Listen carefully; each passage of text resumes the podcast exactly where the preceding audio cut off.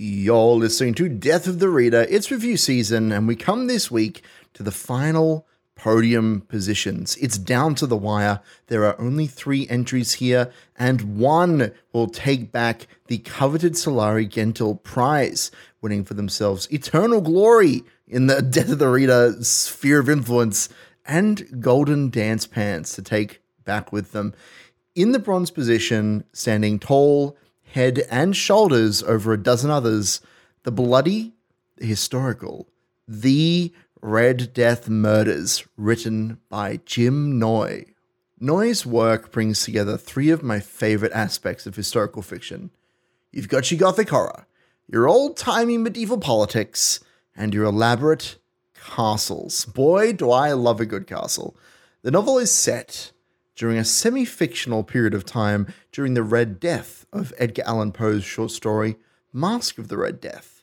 The mask, of course, referring both to the physical mask of a character in the story who turns out to be the Red Death Plague itself, spoilers, and to the masquerade organized by the prince that carries on within the castle of Poe's story, with the rich folk partying hard as the countryside burns and crumbles around them. It is these themes of class disparity and the duty of the lords of the land to their people that sit at the heart of Noy's inspired tale, inspired by and even containing some passages and sequences directly from Poe's work.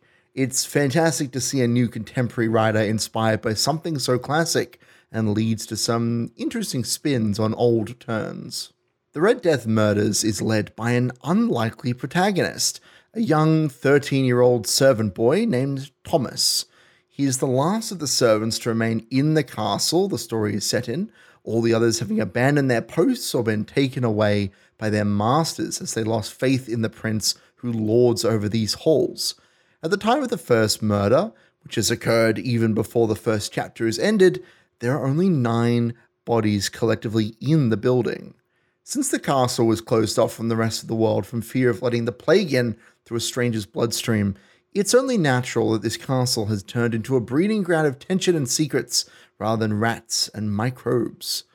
Between the eight survivors of the initial kill, one of them, at least, is a murderer. Though the investigation of the first crime scene seeks to dissuade the reader of this initial assumption. Enter Sir Marcus and Sir William, lords loyal to the great Prince Prospero as Thomas is loyal to them, they fancy themselves a pair of very clever detectives in this story. Marcus believes that their murder victim has committed suicide inside of his toilet locked room puzzle, while Marcus, because he knows what kind of book he's in, believes it has to be anything but. The two of them stand at an impasse, and so they turn to Thomas to challenge their young servant's mind even when the situation is most dire. And this starts one of the oddest but, but dare I say, most compelling angles of the story. It's strangely light-hearted breaks from the reality of the situation. Even while the country dies slowly of the plague, and as the bodies begin to pile up and the near genocidal level of secrets pour from the mouths of one's close friends, reluctantly for the most part, the knights that make up the majority of the cast are always willing to talk things out. They are relatively reasonable for the crisis that they're in, and intellectual upperclassmen, and clearly Thomas aspires to be like them as well, which his laws take as an opportunity to teach him. Thomas himself is often concerned with his own status in the castle, being the lowest as a servant, to the point that during one particularly stressful scene where he fears that someone else is going to pin the murders on him, he passes out onto the clean, cold floor beneath him. He needn't have worried, but it's clear that for Thomas, the stakes are much higher than the others in the room, another concept that Noy runs out of the room and down into the Technicolor dungeons with. Did I mention the Technicolor dungeons? In accordance with Poe's inspirational writing, Noy recreates the party rooms in a way that a clever eye will notice is to set up some of the key mysteries for later on in the novel. There are several rooms in the underground, each with a, a different color scheme to denote its significance. There's one red, one green, one blue, etc and they all need to be cleared of vermin to keep the plague from spreading.